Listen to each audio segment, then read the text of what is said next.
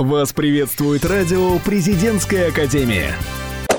Всем доброго дня! Вас приветствует Виктория Шемитова, и темой сегодняшнего разговора будет электронное обучение в цифровой экономике. Курс на ускоренную цифровизацию российской экономики приводит к необходимости формирования и развития цифровых навыков у населения, что предполагает использование элементов электронного обучения в системе высшего профессионального образования. Сегодня мы беседуем с одним из экспертов в области электронного обучения СИУ Татьяной Владимировной Васильевой, кандидатом экономических наук, доцентом факультета экономики и финансов Северо-Западного института управления филиала РАНХИКС. Татьяна Владимировна, как давно вы применяете электронное обучение в своей практической практической деятельности? Добрый день, Виктория. Я работаю в нашем институте 19 лет, с которых более 12 лет занимаюсь созданием, применением и управлением систем электронного обучения. В принципе, начало такой деятельности – это примерно 2004-2005 года, когда я поняла, что необходимо разнообразить учебный процесс и принести в него что-то интересное, увлекательное для студентов. И тогда я создала свою систему электронного обучения Spider. Применяла ее в институте институте, в нашем,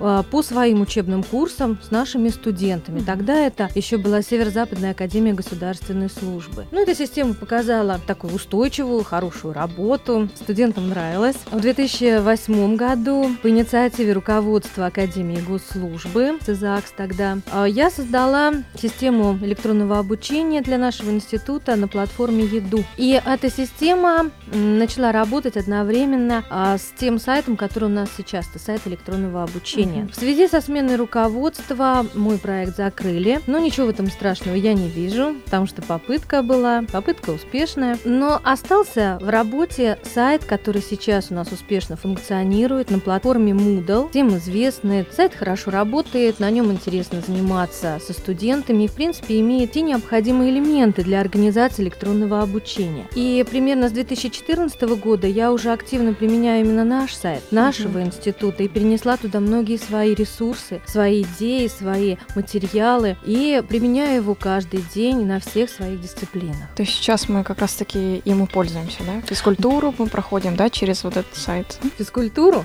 Ну, насчет физкультуры. Я вообще сторонник того, что электронное обучение можно применить для любых учебных дисциплин. И даже физкультура, ведь есть теоретические какие-то да. блоки, которые мы должны рассматривать. То есть это проходит именно в домашних условиях или студенты также могут приходить в аудиторию и с преподавателем это обучение проходить? Как это происходит? В принципе, на этом сайте, сайте электронного обучения, можно изучать любую дисциплину, которая утверждена руководством нашего института. А есть э, такой разряд понятия дистанционное обучение, электронное обучение. Дистанционное обучение – это более широкое понятие, которое включает в себя различные формы и виды. И основное его отличие – это обучение на дистанции, на расстоянии. При электронном обучении можно учиться и в классе, рядом с преподавателем, преподавателем. Угу. Также можно, например, найти для себя удобное место с чашечкой кофе на диванчике перед телевизором.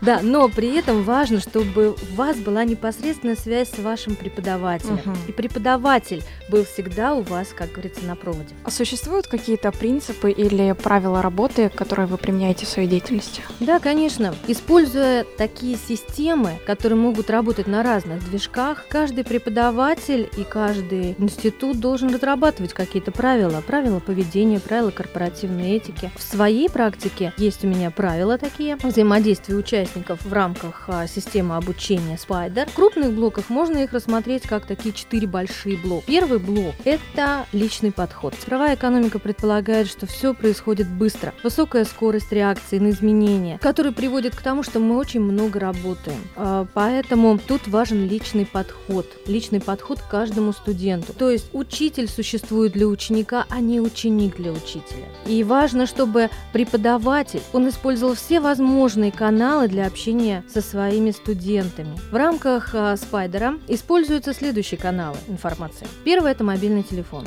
Все студенты знают мобильный телефон, и при возникновении каких-то спорных ситуаций всегда могут позвонить. Всегда под рукой, потому что... Да, всегда под рукой, им спокойно. Но вот, а, пользуя эту систему уже длительное время, я могу сказать, не так много звонков-то они делают. В основном пишут, наверное. Они спокойно, они знают, что я у них на проводе, я никуда не исчезну. Это группы. Группы, которые созданы в WhatsApp или в Viber, как э, по желанию самой группы студентов. Как беседы, получается, да, у нас? Ну, это называемые, да, как такие чаты. Общие. Если брать телефон, то в телефоне WhatsApp или Viber. Мы выбираем сами, как нам удобнее будет. И обязательно группа ВКонтакте. В частности, в этой группе размещаются основные блоки материалов, какие-то сюжеты, а, лекционный материал. Но общение больше всего вот по опыту происходит именно в беседе ВКонтакте. Вне зависимости, это очное отделение, заочное отделение. Основной ресурс, наверное, да? Ну, получается, что да. Пробовала использовать Facebook для этих целей, но как-то вот у нас в Петербурге он не, Не очень вариант. идет. Контакт мы очень любим и э, Он удобен в да. Так, следующий принцип – это спокойный темп обучения. Тут важно что? Важно не устанавливать ограничения по времени. Ритм жизни такой жесткий, такой быстрый. Мы так хотим, в принципе, пообщаться со своими родными, близкими. И родители работают тоже у многих студентов ненормированный график. 24 на 7. Да, практически сейчас все 24 часа Да. в сутки работают. Поэтому если говорить, что вот тебе час или 15 минут, чтобы ты выполнил задание, ну это жестоко. Не надо устанавливать ограничения по времени. Если студент пришел учиться, он уже хочет. Важно протянуть ему руку и помочь в этом процессе. Далее, не надо устанавливать ограничения на количество попыток выполнения каких-либо задач, кейсов, тестов, размещенные на сайте электронного обучения. Единственным ограничением должно стать выполнение всех заданий до экзамена. Хотите дойти до экзамена, пожалуйста, выполняйте. Да. Можно, конечно, какие-то контрольные точки ставить, что стимулирует к выполнению заданий, но при этом преподаватель должен быть открыт. И он должен показывать, какие промежуточные результаты получили его студенты. Третий важный принцип – это благоприятный психологический климат. Это сейчас очень важно. Во-первых, преподаватель должен объединить студенческий коллектив. В цифровой экономике мы привыкли, написал смайлик, где-то улыбнулся, ручкой помахал, и мы теряем вот этот вот нить общения. Но ведь э, проектные работы, работа в командах – это очень важно. Поэтому от преподавателя в любой дисциплине зависит, насколько студенты поймут, насколько им понравится это обучение. Преподаватель должен сам объединить. Преподаватель должен распределить своих студентов по командам, и вот эти команды уже вместе выполняют задания. Помимо этого, на преподавателя ложится еще следующий момент. Он должен быть не только, можно так сказать, специалистом в той области, которую он ведет, но и психологом, а в ряде случаев и астрологом, потому что ему важно раскрыть природу каждого ученика, Мгм, понять, чем помочь этому студенту. Такой благоприятный психологический климат создать в группе. Следующий принцип, простой в реализации, но трудно реализуемый, современная материально-техническая база в институте, а также наличие комнаты отдыха для преподавателей. Время тяжелое, ресурсов не хватает, но вместе с тем наличие Wi-Fi во всех классах, наличие а, оснащенных компьютерных классов кондиционерами, наличие высокой скорости интернета – это очень важно. Кроме этого, важно, чтобы у преподавателя была комната отдыха, где он мог прийти, спокойно посидеть, отдохнуть и попить чашечку кофе.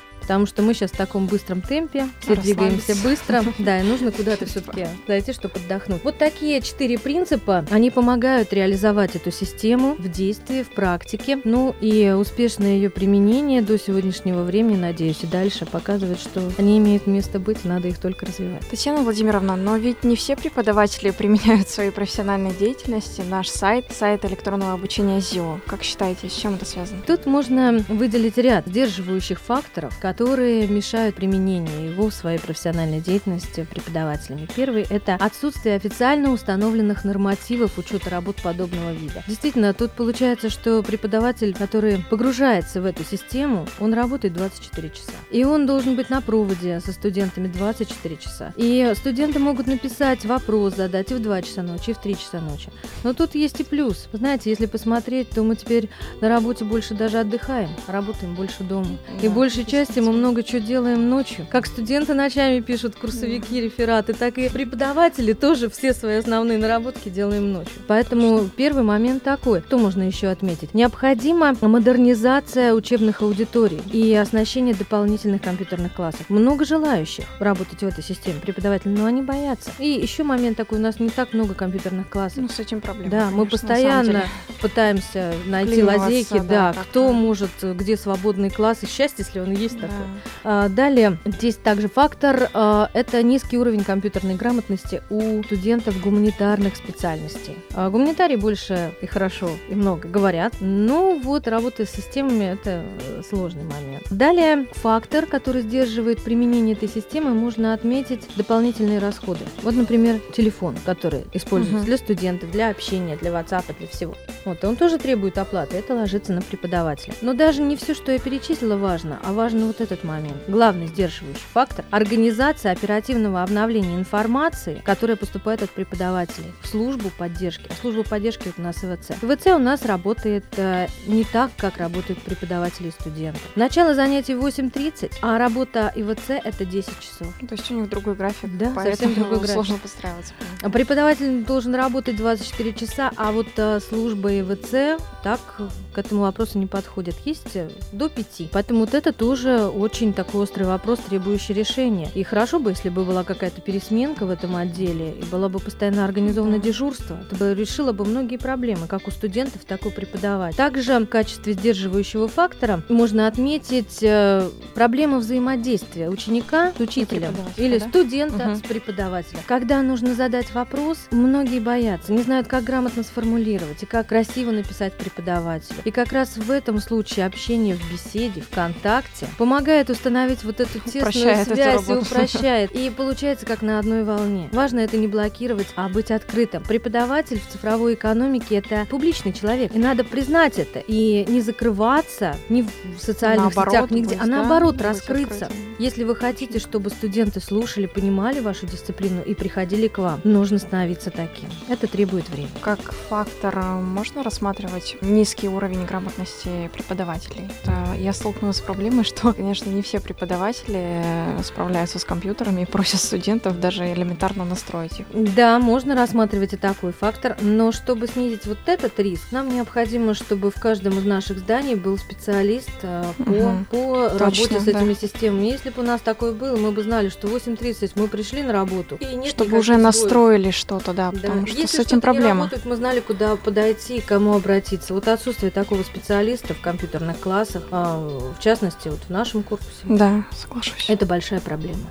Вы не против, да, что если через какое-то время, да, все-таки заменится на электронное обучение? Заменится, но останутся, останутся все равно кто-то останется, угу. а кто не сможет выдержать вот этой конкурентной, можно сказать, борьбы, ну а как по-другому? На основе конкуренции мы движемся вперед. Без да. конкуренции невозможно прогресса, но мы не можем вернуться назад. Это факт. Угу. Обратной дороги не будет. Вы должны это надо всем принять, угу. осознать, что мы идем только вперед. А вперед это значит, давайте изучайте постоянное обучение. Мы недаром говорим о непрерывном образовании, да, мы к этому идем. Надо помогать друг другу, надо быть открытыми, надо быть гласными, надо много изучать изучать и делиться. И готовить э, молодое поколение цифровой экономики, которое сможет на основе нашего опыта, наших ошибок все исправить и создать великую Россию. Сильную, могучую и цифровую. Да, действительно, по мере того, как интернет-технологии становятся неотъемлемой частью повседневной жизни, люди все ближе подходят к осознанию новых возможностей. И одна из них — это электронное обучение. Татьяна Владимировна, большое спасибо, что донесли до нас эту информацию. Приятно было с вами побеседовать. Успехов в работе. Спасибо вам большое. Всего доброго всем. Вы слушаете радио «Президентская академия». Нас слушают те, кого будет слушать страна.